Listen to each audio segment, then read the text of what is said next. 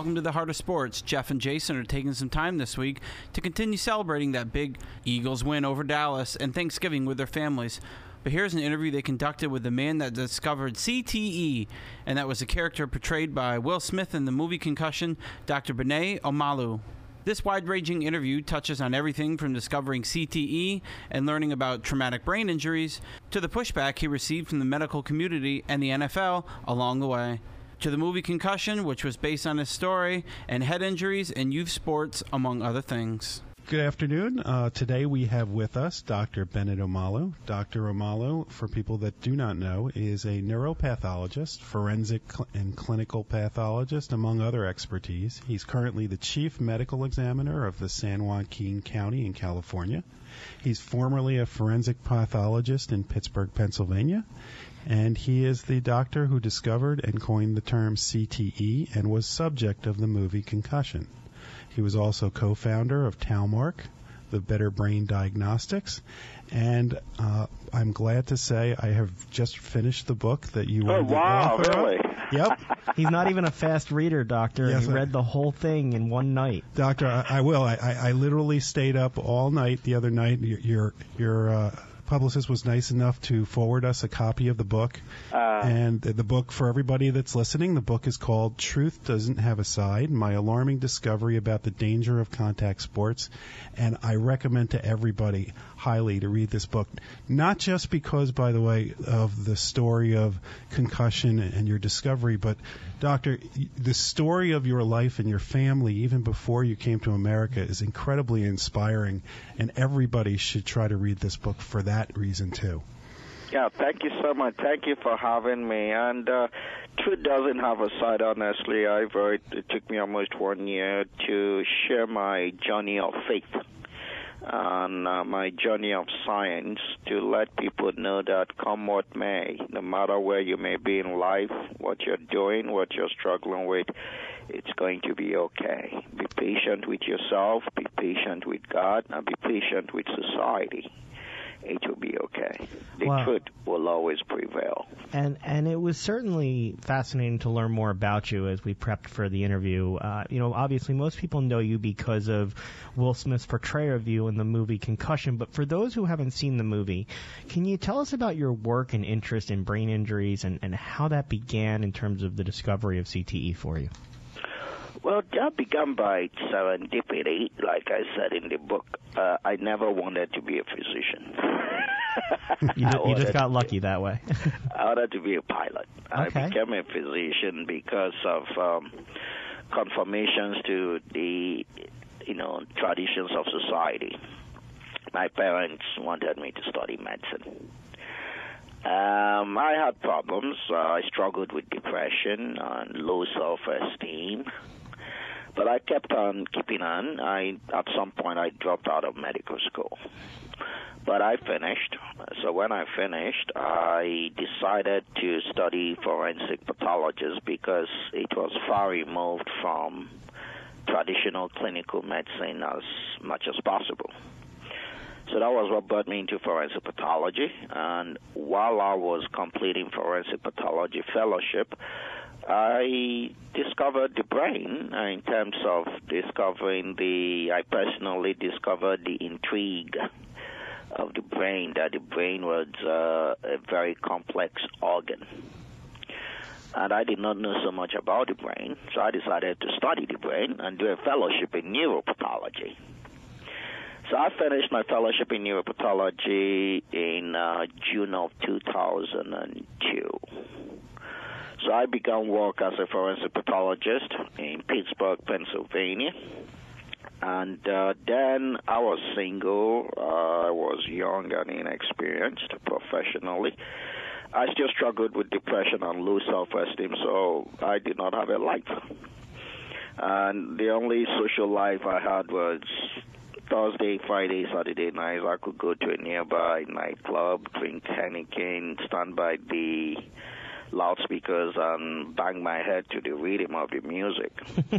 You might have found Jeff out home. there. He was out there at law school at the time in Pittsburgh. You were both looking for uh, for a wife, right, Jeff? That's right, uh, do- doctor. We have something in common. Uh, we both met our wives in Pittsburgh. There you oh, go. really? Uh-huh. there you go. so there was this uh, cold Friday evening in Pittsburgh in September of 2002. So I did what I always did, went to a club, came back late as usual. Um, woke up late Saturday morning. I had to go to work because I, I did most of the weekends and public holidays in the office. I was the most junior pathologist and the only single pathologist.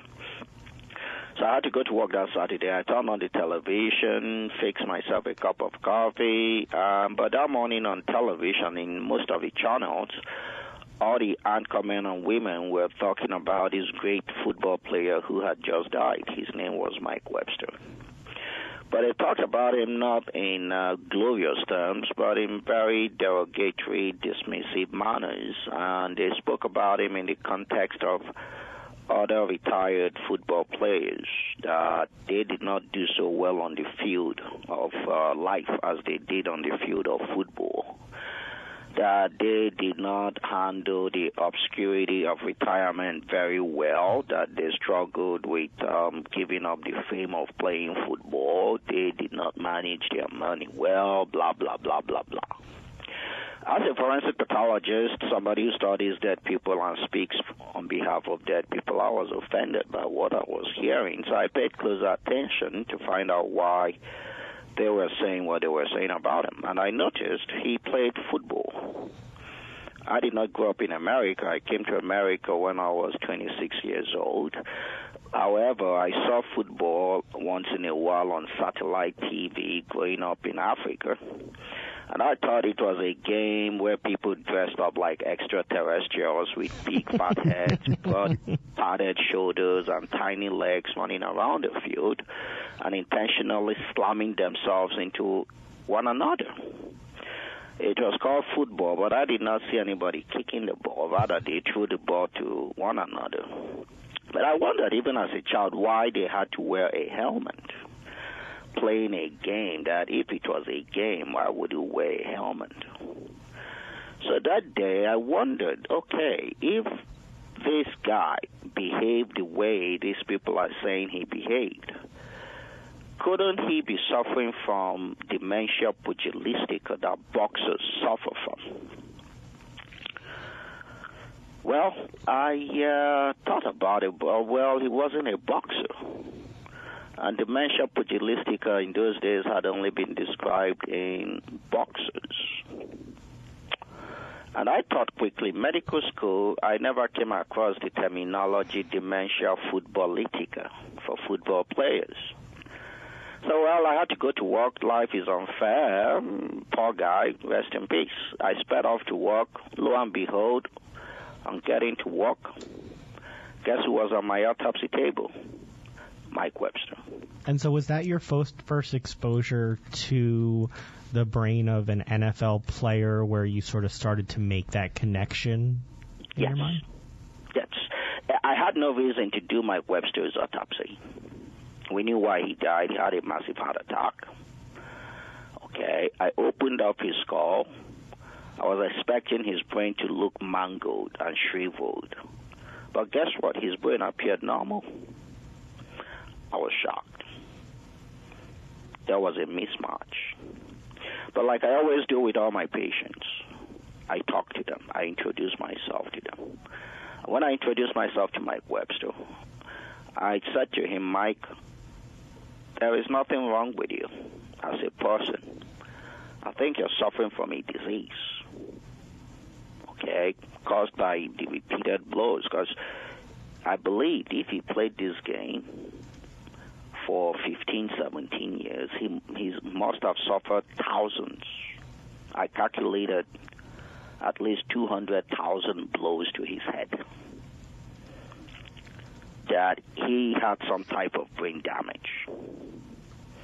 So I told him I would use all my education and knowledge to get to the truth. Because there is only one truth. Truth does not have a side. And and so in your search for the truth, not only was it Mike, but there were lots of players that you came across along the way. I, I'm here in Philadelphia.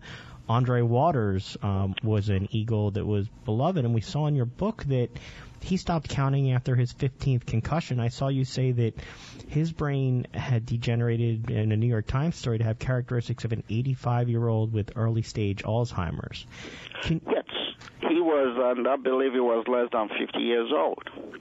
Because after I saw the Mike Webster case, there and then, having reviewed the literature as far back as 400 BC, to Hippocrates. Remember, Hippocrates was the one who identified and described concussions. He called them commotio cerebri.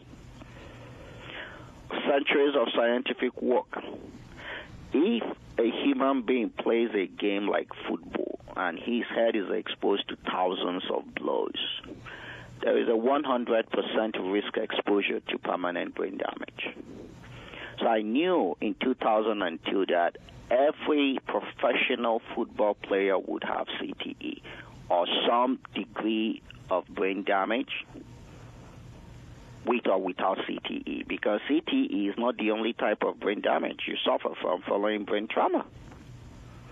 So I started searching for odd, for the brains of retired football players. I actually traveled around the country speaking to the families. Um, Andre Waters was the third case I got. Why? What do you mean? Why?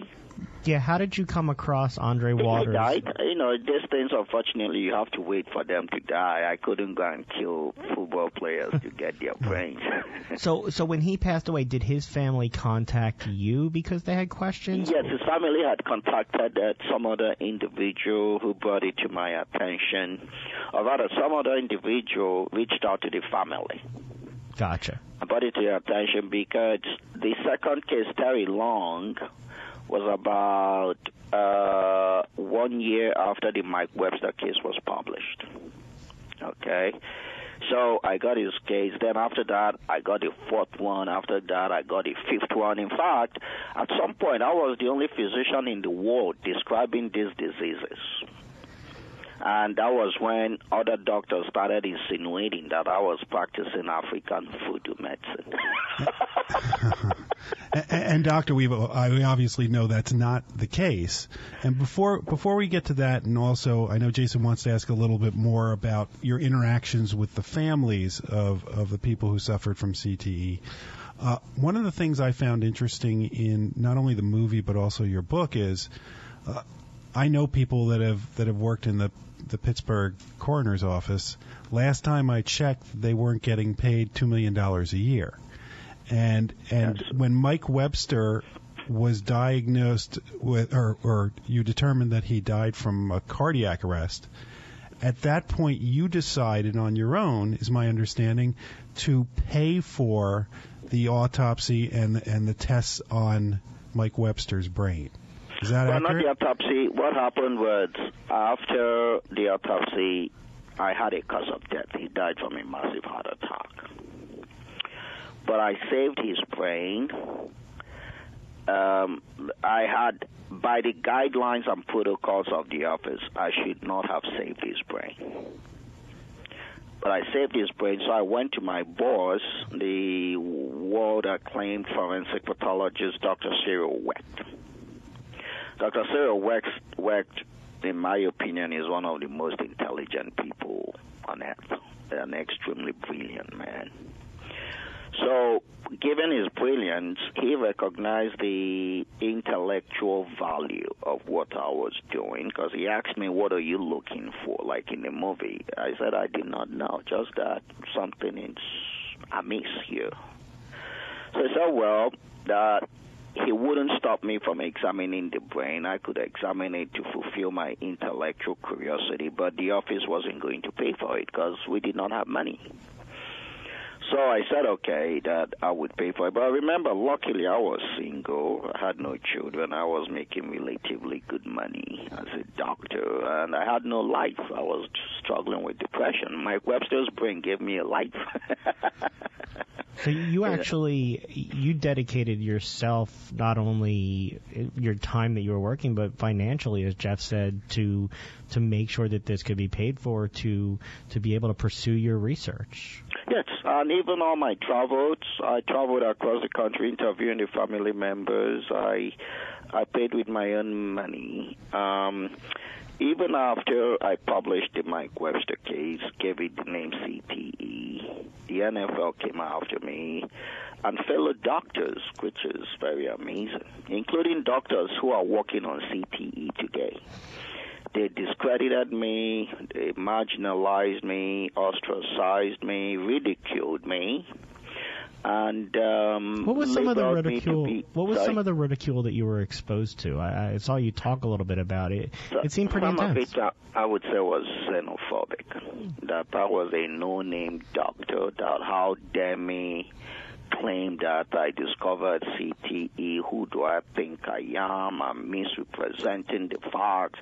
That uh, Mike Webster is not the first case. Um, that I'm, I'm making conclusions that are not supported by science. I was not, for example, the National Institute of Health after I published my papers, set up a committee to determine the diagnostic criteria for CTE, which was I was the first to describe it. And they did not invite me. They did not. I mean, they was it jealousy that that you were not invited, or uh, a fear of acknowledging that what you were saying was really going on? Why do you think that you were excluded and treated so poorly? Was it just that you were a threat to people? To be honest with you, I I do not know, but I've spoken. I didn't grow up in this country, um, so I've spoken to so many people trying to understand what I was going through, and I'll be very sincere with you. I'll tell you what the reasons people have given me. One, this was a very intelligent lawyer, a very successful attorney that said this to me. He said, "Well, Bennet." there is an ugly historical past or historical narrative of America in terms of race relations. That there is a historical precedence in America whereby when black people discover things, white people step in and take credit for it. And so you got that from from people. That was sort of the indication you were given as to to why you one of the reasons you may not have been included. Yes, people gave me different reasons. This is this was one of the reasons, and the person said to me, "The problem I have is one, I didn't grow up in this country. Then I'm from Africa, and in fact." Somebody said to me, "Look, I'm from uh, I'm from Nigeria. What is Nigeria known for? Nigerians are not known for unique, uh, original, creative thinking." Somebody said that to me. I'm not kidding.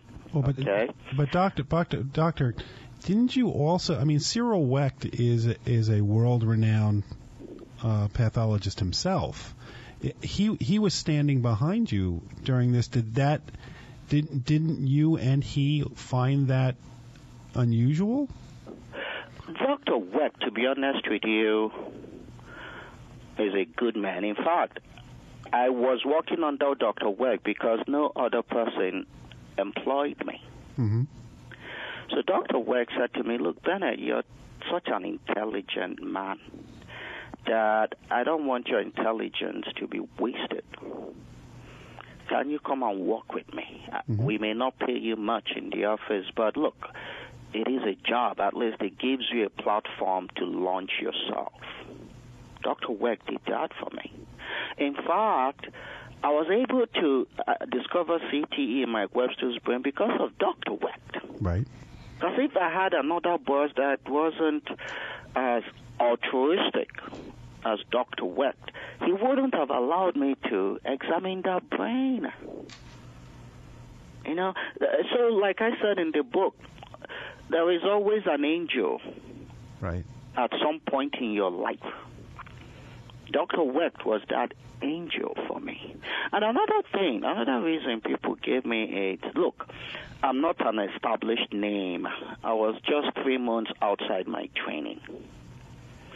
So, like we have it in every aspect of human behavior conformational thinking and conformational behavior.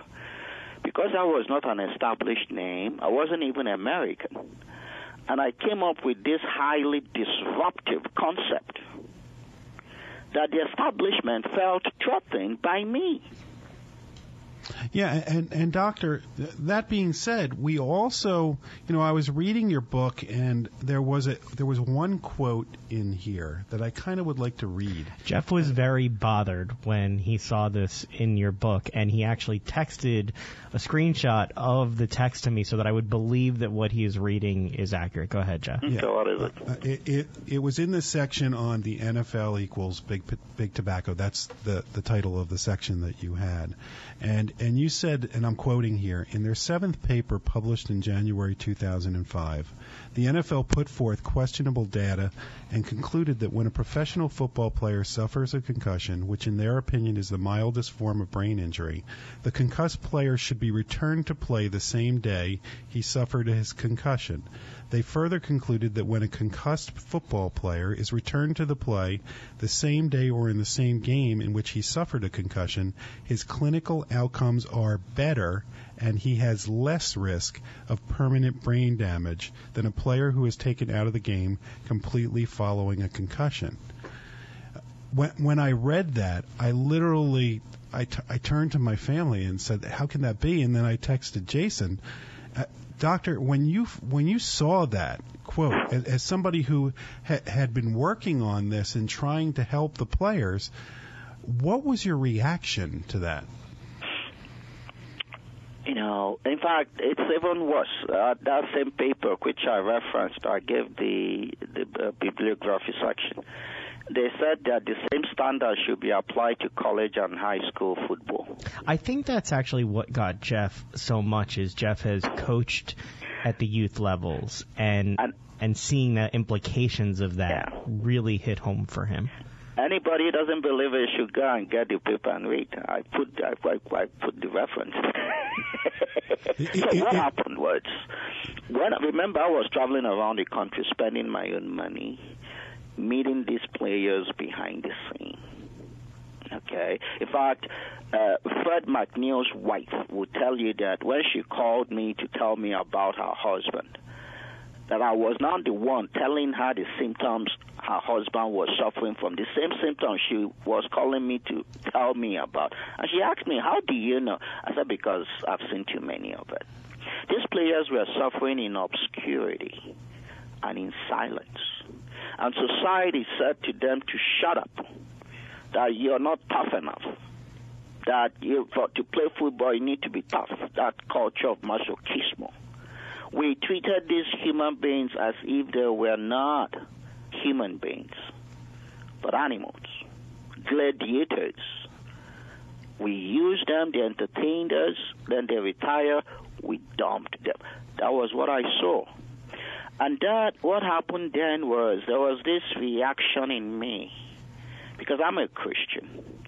I discovered Christianity through my science of studying death. And my faith as a Christian, the scripture tells us that we all as human beings are one body, one spirit, one hope, one joy, bound together by peace okay, that we all are the images of one another. If I look at you, I see myself in you. And whatever we do, even to the least of us, we do for all of us. So I said, how could this be happening in America, the country that I loved so much? Like Will Smith said in the movie Concussion that as a child growing up, I believed heaven was here and heaven was immediately beneath, and America was immediately beneath heaven. A place that was closest to what God wants us to be as his sons and daughters. And I said, no way, this could not be happening to America. But my faith couldn't let me to keep quiet. So when you I talk, just couldn't do that to myself. That would have been torture for me. When you talk about how we treat each other, playing it forward, do you think the NFL is doing enough now for its players as they try to change? What are your feelings on, on what's currently going on? Okay, what I'll tell you next, please. I don't want anybody to faint. Uh, uh, if uh. you're standing, sit down. okay. I have never made this about the NFL. I never imagined that the NFL would do anything to protect players. I'll tell you why. The NFL is a corporation. I'm a free market person. I have an MBA from Tepper School of Business, Carnegie Mellon University, one of the best business schools in the world. This is the free capital economy, the free market economy. The NFL is a corporation. What do corporations do? The objective of a corporation is to make money, profits. A corporation provides a product or a service. The product the NFL provides is football. The service they provide is entertainment. The NFL is not in the business of healthcare. The NFL is not in the business of medical research. So I don't expect the NFL to provide health care or health monitoring to their players. No, that is not what they do. And I want the NFL to be a very successful corporation, to be honest with you. And that was why I wrote my book. Let's not make this about the NFL. Let's make this about ourselves, about the consumers, about parents, and about children. And that is why I believe I spent almost one year to write this book. I believe each and every parent must pick this book to ask and ask read read the book and ask himself or herself this question. Do I love football more than I love my child? That is what my story would help you answer to make it easier for you. It, that doctor, that's a, that's an incredibly important question. That's one of the reasons we wanted to have you on the show, and we're going to get to that shortly. Um, just finishing up with professional sports, though, it's interesting that that you find it um, the free market to be something that controls, and, and that despite all of this, that you're not anti-professional sports or contact sports. But when we see something, you may not follow this, but the NFL had its its Hall of Fame induction last week. And Jerry Jones, who is the owner of the Cowboys, is somebody that you cite in your book because after a hearing where an NFL official acknowledged that there was a link between concussions or CTE and football, um, Jerry Jones was cited in the Washington Post as saying that that was absurd um, that there was no data that in any way created that knowledge. Well, what we know now, not only from your research, but within the last couple of weeks, a study has come out uh, showing the brains of over over 100 NF, ex NFL players, um, and showing the the vast number of them, if not all of them, having some form of CTE. How do you feel about Jerry Jones, somebody who owns a team and is responsible for players, making such comments? Okay. Thank you for asking that. My advice to the NFL and to the NFL owners is to give them a case study in business school that of Tesla, Elon Musk. In business, it is in your self interest it is in your sustainability interest and even your profitability interest to align yourself to the truth. There is only one truth. Like I said in my book, truth doesn't have a side. There's no alternative truth. There are no alternative facts. Truth does not have a perspective or a perspective.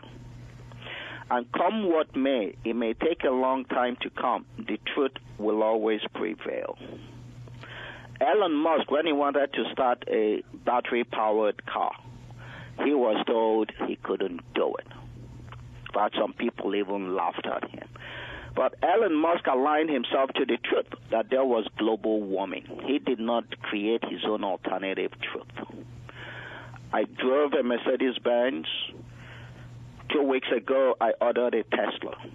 Good luck. You'll be waiting a because, while. because personally, I am embracing the truth. I cannot continue to contribute to global warming. And guess what I was told at Tesla? That the greatest number of their customers who are coming to buy Tesla are Mercedes Benz owners, followed by BMW and Volvo. what happened? Mercedes Benz, BMW, Volvo, and other car brands refused to align themselves on the side of the truth. And guess what? Society left them behind. So for the NFL, it is in their interest to align themselves to the side of the truth or on the side of the truth. Otherwise, as with time, as time goes on, they would become like Kodak and Blockbuster. It's as simple as that. So you can continue to deny the truth. It's okay. But I guarantee you, in another generation or less, football will become insignificant because society will leave football behind. The consumer is not a fool.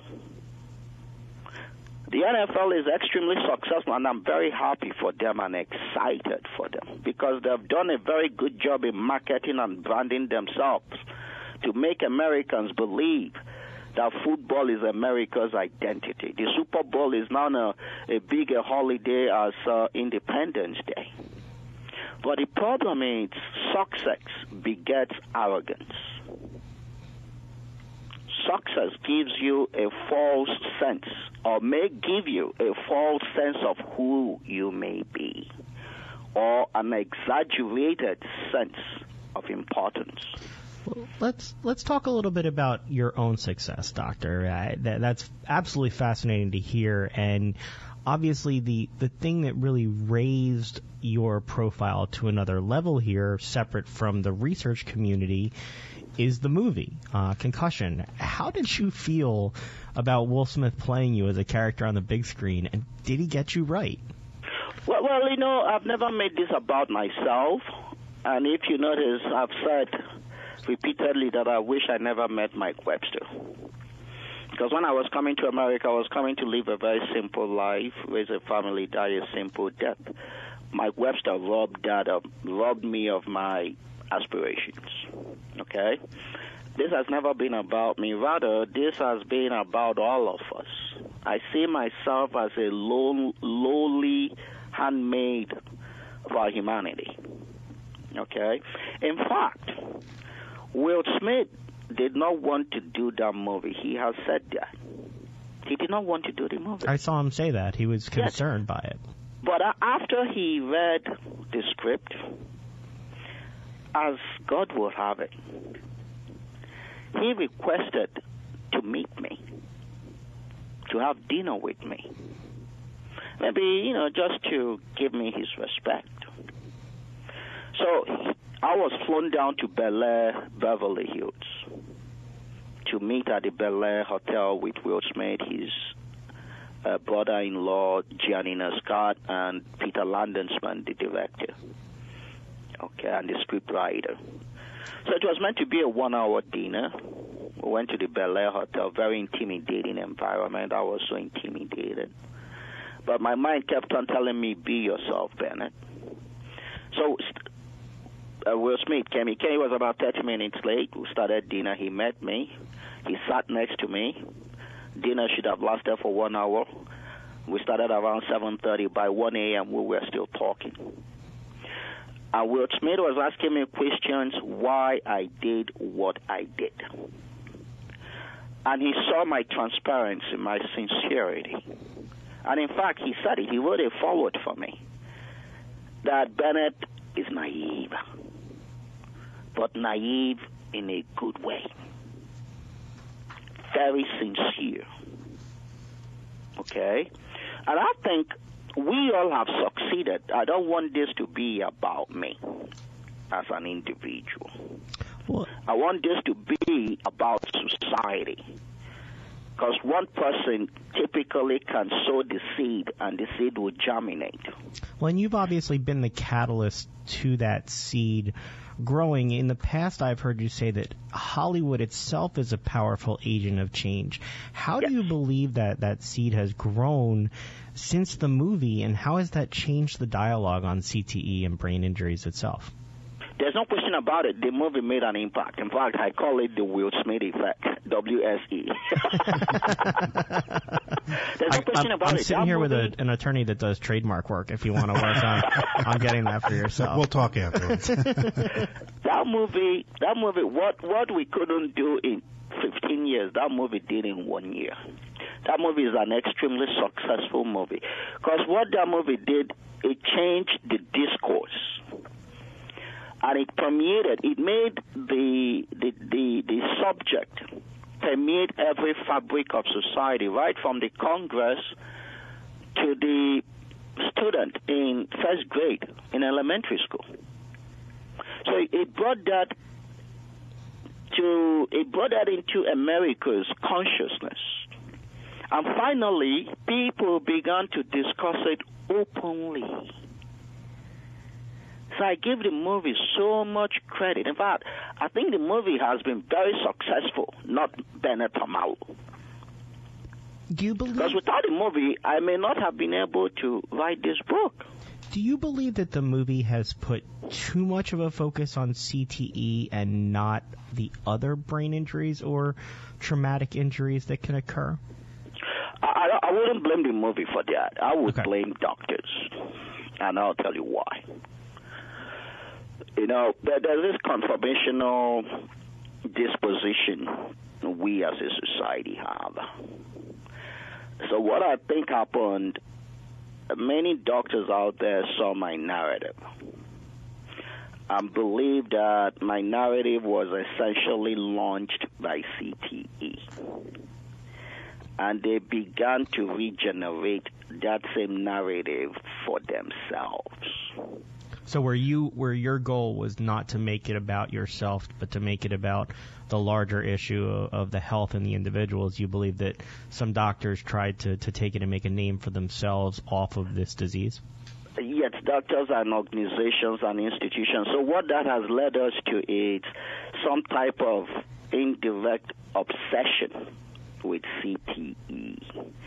But CTE is just one disease in a broad spectrum of diseases caused by brain damage from trauma. In fact, we see more types of brain damage outside CTE. Am I making sense? Yes, actually, in fact, uh, when Jeff follows up after this, he's going to go into youth sports and and ask you about that, about the injuries that you see. I mean, obviously the focus is on football, but it it seemed from what I learned uh, researching you was for you it wasn't about a sport it was about an action it was about the action of the trauma to the brain and it didn't matter the medium that it was occurring which sport it was you were trying to deal with that trauma aspect and the long-term repercussions if I understood it You're right. You're right. Because sometimes some detractors would tell "Oh, Malu is attacking football." No, that is not true. The issue is uh, is that in every human activity, whereby the human head is exposed to repeated blows, there is a 100% risk exposure to brain damage with or without CTE. So for football, because when we play football, blows to the head is inherent to each and every play in football. Football exposes the human head to repeated blows of the head. This is not about concussions, by the way. You can suffer brain damage without ever suffering one single concussion, like Mike Webster. Mike Webster never suffered any documented concussion. And doc, Dr. Amal, that is an important point that I don't want people to glance over. The, re- the reason being, I, I've been involved with youth sports for a long time, and and head injuries is something that only recently are we we focusing on. But but I've talked to parents uh, of young children, kids that are anywhere from eight to to 15. And one of the things that I have heard repeatedly from parents is while they're now cognizant of CTE and they're now cognizant of concussion and concussion protocol, parents seem to think or have taken the position that as long as their son or their daughter doesn't suffer a concussion, isn't diagnosed with a concussion, that everything is okay. And, and I think that's it's one of the things that Jason and I learned from your book, and we wanted you to talk a little bit more because youth sports is what is important at least for us. If you, when you're an adult, as you said in your book, when you're an adult, you can make your own decisions. When you're, Yeah. you're a child, somebody else is making those decisions for you. And in order to make a good decision, you you have to, as you say, tell the truth, and and you have to understand it. And there's nobody better to help understand that than you. If you could explain the Yeah. difference to the parents that may be listening. Okay. The issue really is uh, an anatomic deficiency in our bodies, unfortunately. And I think as a Christian, God may have made it that way. God created us to be intellectual animals, not physical animals. God created us to think. And the human brain, which is made up of about 60 to 80 percent water, and has about 200 billion cells. The human brain floats freely inside the human skull. And in fact, there are spaces inside the human brain that look like balloons. We call them the ventricles. That give the brain some buoyancy to float like a balloon inside your skull. So whenever you have a blow to your head or a sudden acceleration, deceleration, your brain bounces around inside your skull and around the midline to suffer acceleration, deceleration, shearing injuries that may not manifest as a concussion. We call them sub concussions and that is a type of brain damage. If I examine the brain on a microscopic level, it is brain damage. Your brain is microscopically damaged. So you think about it. In one game of football, your son's or daughter's head may be exposed to, let's say, um, 50 hits. Then he plays for one season from 50 goes to hundreds. He plays for several years, it goes to thousands. This is the brain of a human being. The brain does not have any reasonable capacity to regenerate or rejuvenate itself, regenerate or rejuvenate itself. It is a post-mitotic organ. It's not like the liver. If you take out one quarter of your liver, it regrows. But I've done an autopsy on somebody who's um, who had it, who had half of his liver removed. He died many, many years later. I didn't even see any evidence that half of his liver was ever removed. Okay, but the brain does not have that capacity. So So, so if you suffer a concussion, um, multiple sub-concussions, when you're five years old, if you live to be 70, I will show you evidence of those sub-concussions in your brain if I examine your So you can see the concussions from when a five-year-old got them at 70 years old. Yes. Yeah. And and and and what happens? It's um, the the more severe and the most forceful each impact, and the more repeated the blows are, the greater the likelihood you suffer brain damage, and the greater the, the severity of the brain damage. But there is a certain threshold the brain reaches. We do not know what that threshold is. In some people, it could be just one major blow. In some, it could be multiple. In some people, it could be several. So if that doctor, if that happens, um, wh- at what point would you recommend that kids get involved in contact sports? We know that that for children, your brain's not fully developed yet, and it doesn't fully develop until adulthood. And I, and 18 years old. and now, does that apply to not? You know, we've talked about football, but I want to be clear to everybody that's listening that this isn't about football.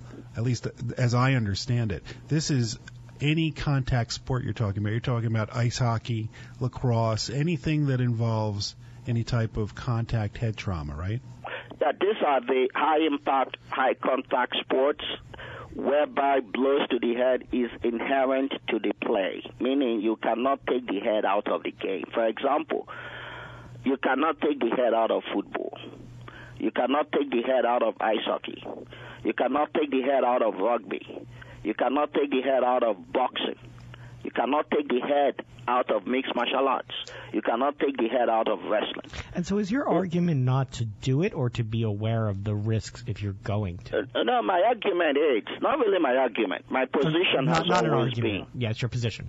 My position has always been and remains that no child under the age of 18 in America today should play the high impact, high contact sports. And the big six are American football, ice hockey, mixed martial arts, rugby, boxing, and wrestling. And so, what do you say? No. To, what do you say to people who say that they recognize the risks, but you are taking it too far? There are parents who continue to to have their children participate in youth sports, even though these headlines are out there. Um, do you accept the decision that they make, or do you try to make them more aware that the truth that you're aware of, that you believe that they're they're not paying attention to? I I have two answers to that. The first answer is there are different types of sports. These sports are not the only sports we have. Children should play the non contact sports.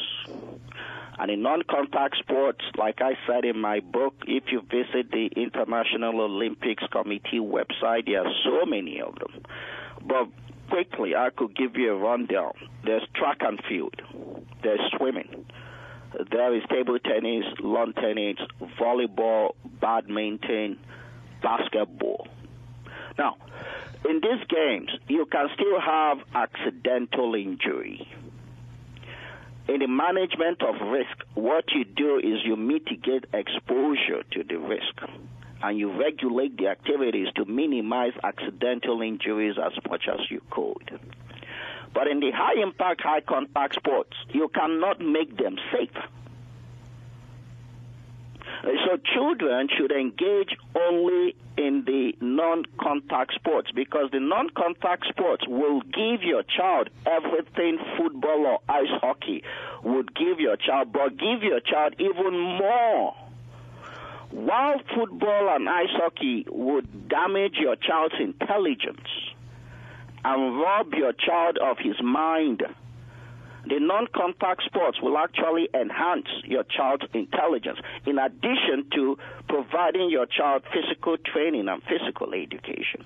So uh, the, the dilemma as adults for us when we want to watch professionals, people over 18 that choose to play these sports and watch the NFL and watch other sports that are contact sports, should we as a fan feel guilty that they made this decision while we're watching this to entertain us? How how do you advise people when it comes to that when adults have made the decision to continue? Well, playing? you know, I my best not to be judgmental of anybody who has reached the age of consent. Um, you're free to do whatever you want to do, but in, in, in the legal system, when you aid or abet a bad behavior, you're culpable. Okay, but this is legalistic, and also from a Christian perspective, do unto others what you want to be done unto yourself.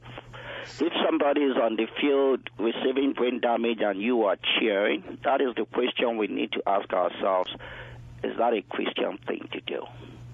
But it's always been my standard not to judge adults as long as they have an educated and informed consent. Adults are free to do whatever they want to do. But for children, for children, as a society, as we have done historically, whenever we identify a potentially harmful factor, we protect the children from those factors. There was a time children smoked. But as soon as we identified smoking as a potentially harmful factor, we protected children from it. And in fact, we banned children from smoking. If you give a child a stick of cigarette, that is child abuse.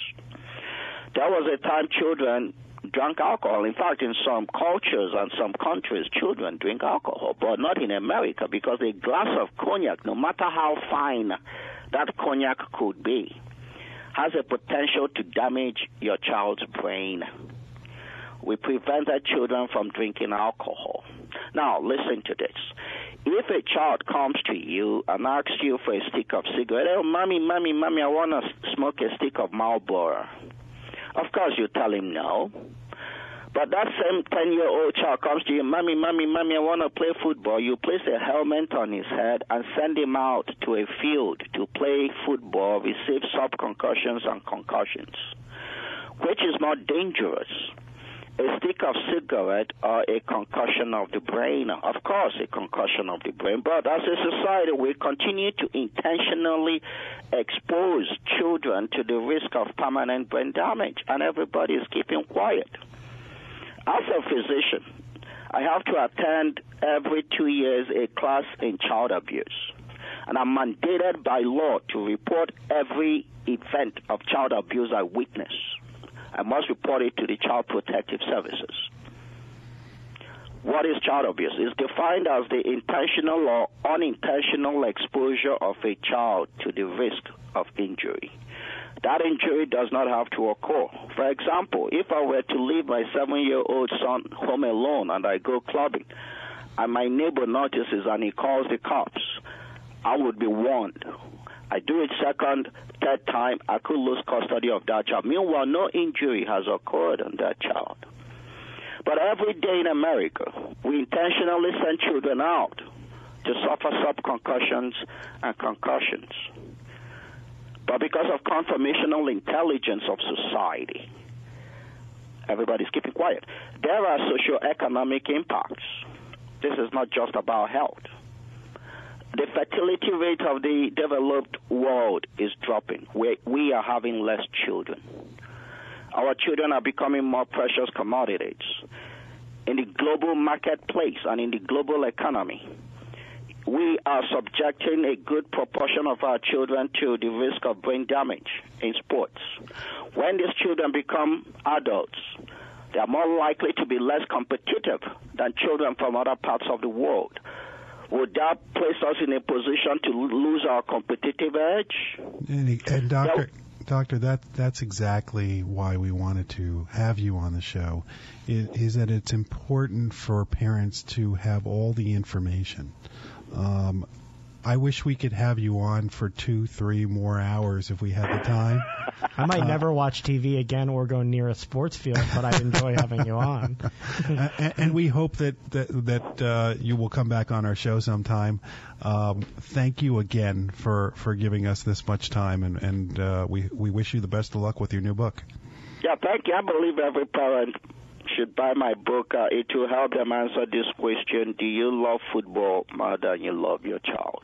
Well, we truly appreciate the time you gave us. You have a wonderful day, Doctor, and best of luck with the book. You too. Bye bye. Take care. Bye. Let me tell you, buying or selling a home is a life changing decision. Whether you're looking for your first home or searching for your forever home, Ann Coons is the realtor you need. In fact, she helped my wife and I settle into our forever home. With over 30 years helping satisfied clients buy and sell homes in the Delaware Valley, Ann Coons will give you the professional and reliable service you deserve. When it's time to buy or sell a home in South Jersey or Philadelphia, contact Ann Coons, the only name you need to know in real estate. You can call Ann Coons today at 856 795 4709. Again, that's 856 795 4709. Or learn more on the web at www.anncoonsrealestate.com.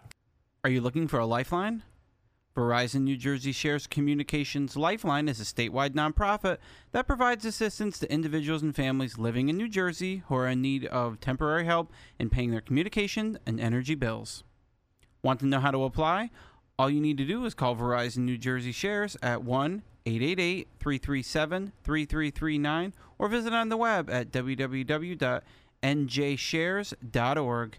It's quick and easy to sign up, but remember, you must be a Verizon residential landline customer to apply for eligible programs. That's Verizon New Jersey Shares. Keep the lines of communication open for you and your family.